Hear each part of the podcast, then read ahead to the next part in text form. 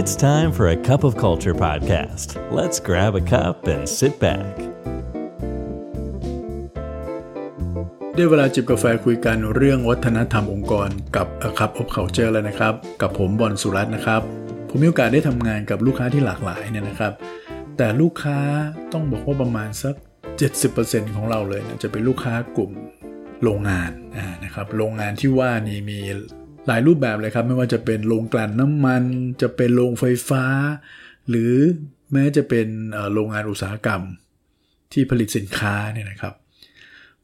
โรงงานพวกนี้เนี่ยนะครับต้องบอกว่าเขามีอะไรอย่างหนึ่งที่คล้าย ๆ กัน ก็คือว่าเขาต้องทำงานบนพื้นฐานของกระบวนการ หรือพูดง่าย ๆ ว่ามันมีขั้นตอนที่ชัดเจนคือ1ไป2 2ไป3 3ไป4 4ไป5แล้วก็อีกอย่างหนึ่งก็คือเป้าหมายของ การผลิตไม่ว่าจะผลิตอะไรก็แล้วแต่เนี่ยนะครับเขาก็ต้องลดความสูญเสียนะครับทำแล้วต้องให้มันมีความผิดพลาดน้อยที่สุด ขั้นตอนที่วางเอาไว้ทุกคนก็ต้องยึดตามกฎระเบียบตามกติกาที่วาง พอพูดแบบนี้ปุ๊บ ลูกค้ากลุ่มนี้ก็เช่นเดียวกัน ก็เป็นกลุ่มที่อยากจะทำเรื่องของ innovation ในองค์กร พอเรามาว่ากันถึงเรื่อง innovation ปุ๊บเนี่ยนะครับ เราก็พูดถึงเรื่องของการทดลอง การที่เราจะเปิดกว้างทำความคิดให้มีไอเดียใหม่ ๆ กล้าเสนอวิธีคิดที่มันท้าทาย วิธีการทำงานแบบเดิมๆ มันก็จะมีคำถามขึ้นมาแล้วครับว่าอ้าวแล้วเราอยู่ในเซตอัพของโรงงานแบบเนี้ยซึ่งมันมีแบบแผน มีขั้นตอน เครื่องจักรที่เราใช้อยู่ มันก็บอกอยู่แล้วว่ามันต้องโอเปเรตวิธีการ 1 2 3 4 แบบนี้ มันจะไปเปลี่ยนวิธีการได้ยังไง เห็นไหมฮะก็ยอมรับครับว่าเราก็เจอความท้าทายอยู่บ้างเหมือนกันเวลาทำงานนวัตกรรมกับ หน่วยงานที่มีรูปแบบธุรกิจลักษณะแบบนี้ ซึ่งจริงๆ ไม่ได้ผิดอะไรเลยครับ ถูกทุกประการเลยครับ ก็คือถ้าเราเป็นธุรกิจที่อยู่ใน manufacturing แบบนี้เนี่ยมันต้องว่ากันด้วยถึง process ว่ากันด้วยการลดความผิดพลาด แล้วก็ควรจะส่งเสริมเรื่องนี้ด้วยซ้ำไปนะครับ แต่การจะทำนวัตกรรมเนี่ยเราจะ balance กับวิธีคิดแบบใหม่ ๆ ได้อย่างไร โดยเฉพาะ concept ใหม่ ๆ ที่เราพูดถึงเรื่องการอนุญาตให้เกิด ความล้มเหลวได้นะครับ หรือบางคนอาจจะบอกว่าเคยได้ยินอย่างคำว่า fail often succeed sooner อะไรเงี้ยนะฮะก็คือว่าให้ล้มบ่อยๆพลาดบ่อยๆ จะได้สำเร็จเร็วๆ ถ้าพูดแบบนี้มันก็ยิ่งสวนทางกับวิธีการทำงานในรูปแบบที่ผมพูดถึงเมื่อสักครู่นี้เข้าไปใหญ่เลยนะครับ เราจะเห็นใช่ไหมครับว่า พอเราพูดถึงความผิดพลาดเนี่ย หรือความล้มเหลวเนี่ยเวลาเราเหมารวมมันไปเนี่ยเราก็จะรู้สึกว่ามันเป็นเรื่องที่ไม่ดีไปสมุดเลย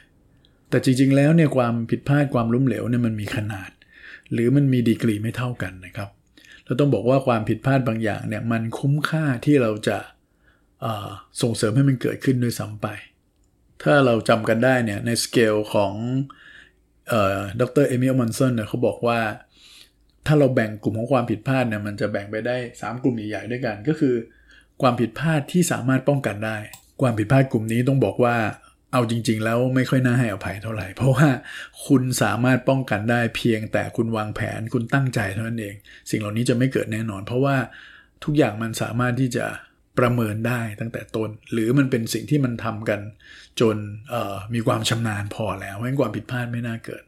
อันที่2เขาเรียกความผิดพลาดแบบที่มันหลีกเลี่ยงได้ยากอ่าอาจจะด้วยของความซับซ้อนของกระบวนการ ความซับซ้อนของเทคโนโลยีอ่าอย่างนี้อันนี้ก็อาจจะ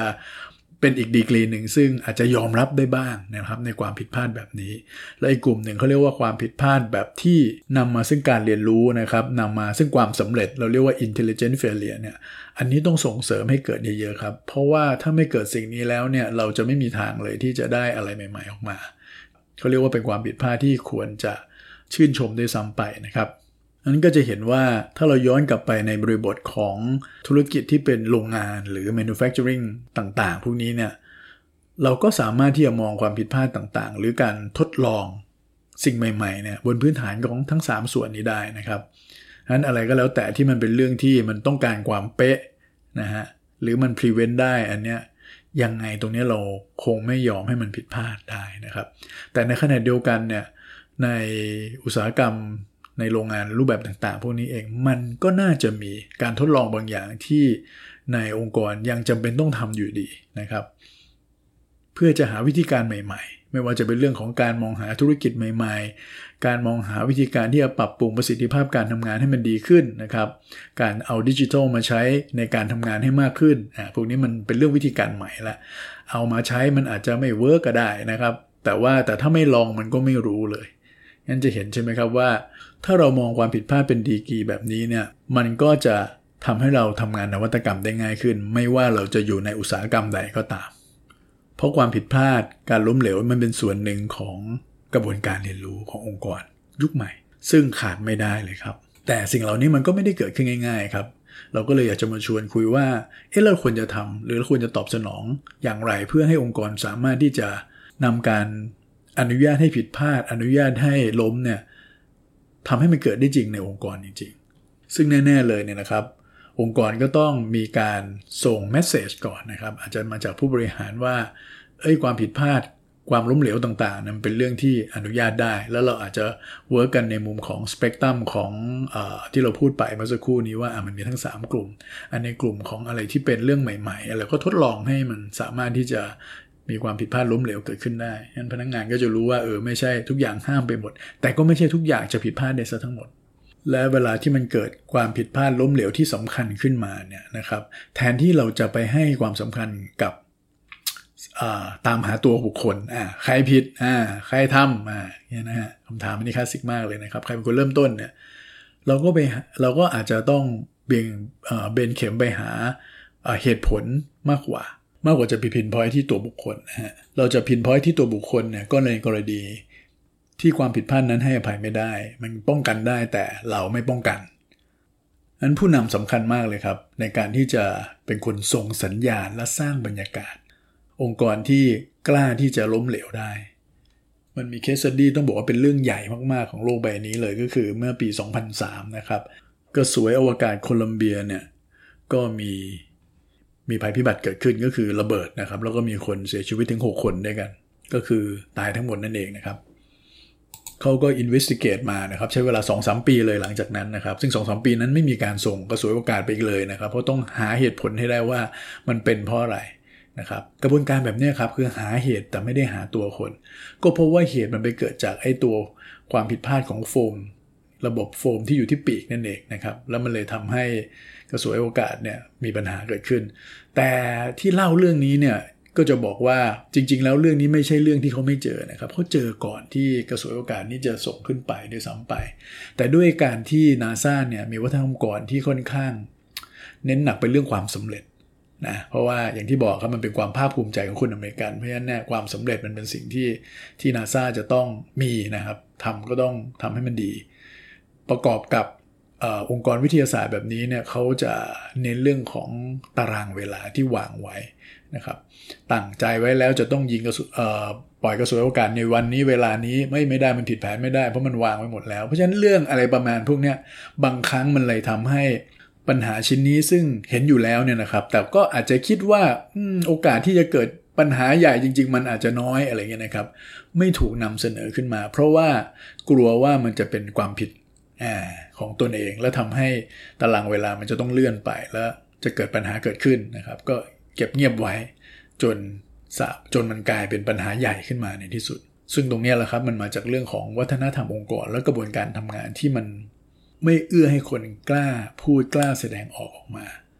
แล้วก็ด้วยระบบที่เป็นระบบที่ค่อนข้างจะเป็นราชการในยุคสมัยนั้นของนาซามันก็เลยทำให้กระบวนการนำเสนอเรื่องราวแบบนี้ทำได้ยากยิ่งขึ้นครับ นี่ก็เป็นบทเรียนชิ้นใหญ่เลย แต่ในขณะเดียวกันก็มีตัวอย่างดีๆ หลาย ๆ เคสเลยนะครับที่ที่เกิดขึ้นแล้วก็ทำให้ องค์กรเนี่ยมีมุมมองที่เปลี่ยนไปในเรื่องของเฟลเลียนะครับ อย่างเช่นอลันมูลลี่นะครับ ซึ่งในเมื่อหลายปีก่อนเลยนะครับ ก็เป็นผู้บริหารของ Boeing แล้วไปรับตำแหน่งเป็น CEO ของ Ford เนี่ยนะฮะเขาก็ได้สร้างวัฒนธรรมหนึ่งที่จะให้พนักงงานเนี่ยได้รายงานความผิดพลาด หรือสเตตัสของงานให้เขาเรียกใส่สีลงไปนะครับว่างานแต่ละชิ้นที่ตัวเองทำเนี่ยนะครับมีสีเขียวเหลือง หรือแดงนะครับ เพื่อที่จะได้รู้ว่าเอ้ยอันไหนตอนนี้ปัญหามันเกิดขึ้นจะได้ไปโฟกัส กับสีเหลืองกับสีแดงมากๆ นี่พอมันพอมูลลี่ไปทำแบบนี้เนี่ยในการประชุม ซึ่งฟอร์ดเองในยุคสมัยนั้นนะก็ต้องบอกว่าเป็นก็คล้าย ๆ กันกับนาซาครับก็คือไม่ได้อยากจะ report อะไรที่เป็นความผิดพลาดนัก เพราะกลัวว่าจะเป็นปัญหากับตัวเอง ก็เลยส่วนใหญ่ก็ในที่ประชุมแต่ละครั้งก็จะมีสีเขียวเป็นส่วนใหญ่เลย นะครับสีเหลืองนี่มีน้อยมากเลยนะครับมูลัลลี่เข้าไปในการประชุมครั้งแล้วครั้งเล่าก็พบว่ามันเป็นแบบนี้ปุ๊บเขาก็รู้ว่ามันมีบางอย่างผิดปกติแล้วเขาก็เลยบอกว่ามันไม่น่าจะเป็นไปได้นะเอาจริง ๆ เลยครับ มีใครคิดที่ที่ที่คิดว่าตัวเองมีสีแดงหรือมีสีเหลือง เอาความจริงมาพูดอย่างเงี้ยนะครับ แล้วพอมีคนกล้าอยู่คนสองคนมูลัลลี่ใช้โอกาสนั้นเลยครับในการชื่นชมคนเหล่านั้น ต่อหน้าที่ประชุมครั้งแล้วครั้งเล่านะครับอันในการประชุมครั้งต่อถัดไปเนี่ยกลายเป็นว่า report ต่างๆ เริ่มที่จะมีสีที่หลากหลายมากขึ้นแล้ว แล้วตอนนี้จะมีสีแดงเต็มไปหมดเลย ซึ่งในช่วงเวลานั้นก็เป็นช่วงประกอบกับที่ฟอร์ดทำผลงานได้ค่อนข้างดีมากเลย ก็ถือว่าเป็นการพลิกฟื้นฟอร์ดในยุคสมัยหนึ่งเลยนะครับในประมาณสักปี 2009-2010 ช่วงนั้นนะครับ อีกเคสหนึ่งซึ่งเป็นวัฒนธรรมที่น่าสนใจก็คืออย่างบริษัทอีไลลิลี่ซึ่งเป็นบริษัทยา บริษัทใหญ่แห่งหนึ่งเลยนะครับของอเมริกาเขาก็มีวัฒนธรรมหนึ่งนะครับมีตั้งแต่ในยุค 90 แล้วก็คือว่าเขาเรียกว่าเป็น failure celebration นะครับ ก็คือทุกครั้งที่มีการ detect ถึงความผิดพลาดของใคร หรือของการทำงานเกิดขึ้นเนี่ยแทนที่จะมีการ blame หรือการตำหนิกัน เขามี small party กันนะครับแทนนะครับเพื่อให้คนรู้สึกว่าให้ยจริง ๆ แล้วเนี่ยการที่เราจะมีความผิดพลาดหรือ failure เนี่ยมันไม่ใช่เรื่องเลวร้ายอะไรเลยนะมันเป็นเรื่องที่ควรจะเอามาพูดในที่แจ้งมากกว่า แล้วก็จะได้รีบแก้ไขและพัฒนางานให้ดียิ่งยิ่งขึ้นไปได้ครับนี่ก็เป็นบางตัวอย่างนะครับ แต่ว่าอย่างอยากจะย้ำอีกทีครับว่าคนที่สำคัญมากๆเลยที่จะอยู่เบื้องหลังสิ่งเหล่านี้ให้เกิดขึ้นได้ก็คือตัวผู้นำเลยครับ ผู้นำต้องเชื่ออออย่าง บริสุทธิ์ใจเลยครับว่า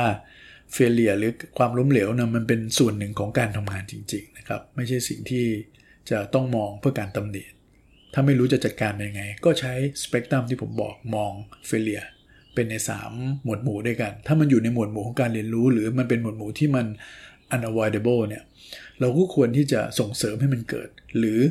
ป้องกันมัน แต่ไม่ควรจะไปมุ่งเน้นในเรื่องการหาตัวบุคคล แล้วก็อีกอย่างหนึ่งก็คือว่าต้องเชื่อว่าเฟลเลียเนี่ยมันให้ข้อมูลเราครับ ซึ่งข้อมูลพวกนี้มันเป็นประโยชน์มาก เพราะถ้าเราไม่เฟลเลยเนี่ยเราจะไม่มีข้อมูลเลย เราจะไม่รู้เลยว่า เอ๊ะ ลูกค้าจะมีการตอบสนองกับเรื่องไม่ดีแบบนั้นอย่างไร แล้วเราก็ไม่มีทางจะรู้เลยครับว่าผลิตภัณฑ์ที่ดีจริงๆนั้นหน้าตามันควรจะเป็นยังไง เพราะทุกครั้งเวลาที่เราจะออกผลิตภัณฑ์ใหม่เนี่ยแล้วเรามัวแต่ไปควบคุม ว่าอยากจะให้ผลลัพธ์มันออกมาดี แต่เพียงอย่างเดียวเนี่ยนะฮะ โดยเฉพาะผู้บริหารเวลาส่งสัญญาณแบบนี้เนี่ยมันก็จะมีอารมณ์ของการจัดฉากเกิดขึ้น อย่างเช่น ลูกค้ากลุ่มแรกที่มาลองใช้ก็จะเป็นกลุ่มที่มีความเข้าใจสูง เป็นคนที่มีการศึกษาสูงนะครับ ซึ่งกลุ่มนี้เนี่ยไม่ได้เป็นกลุ่มที่สะท้อนความเป็นจริงนะงั้นข้อมูลที่เราได้มันก็ไม่ใช่ข้อมูลในความเป็นจริง มันก็ไม่ได้ช่วยอะไรมากนะแล้วเชื่อว่าถ้าองค์กรคิดแบบนี้เนี่ยนะครับ นวัตกรรมหรือว่า การเติบโตในองค์กร ในสภาวะที่ disruption เต็มเป็นหมดเนี่ยผมเชื่อว่าจะเกิดได้ยากครับ วันนี้กาแฟหมดแก้วแล้วครับ คุณฟังครับ อย่าลืมนะครับ ไม่ว่าเราจะตั้งใจหรือไม่ก็ตามเนี่ยวัฒนธรรมองค์กรจะเกิดขึ้นอยู่ดีครับทำไมเราไม่มาสร้างวัฒนธรรมในแบบที่เราอยากเห็นกันล่ะครับ สวัสดีครับ And that's today's Cup of Culture. See you again next time.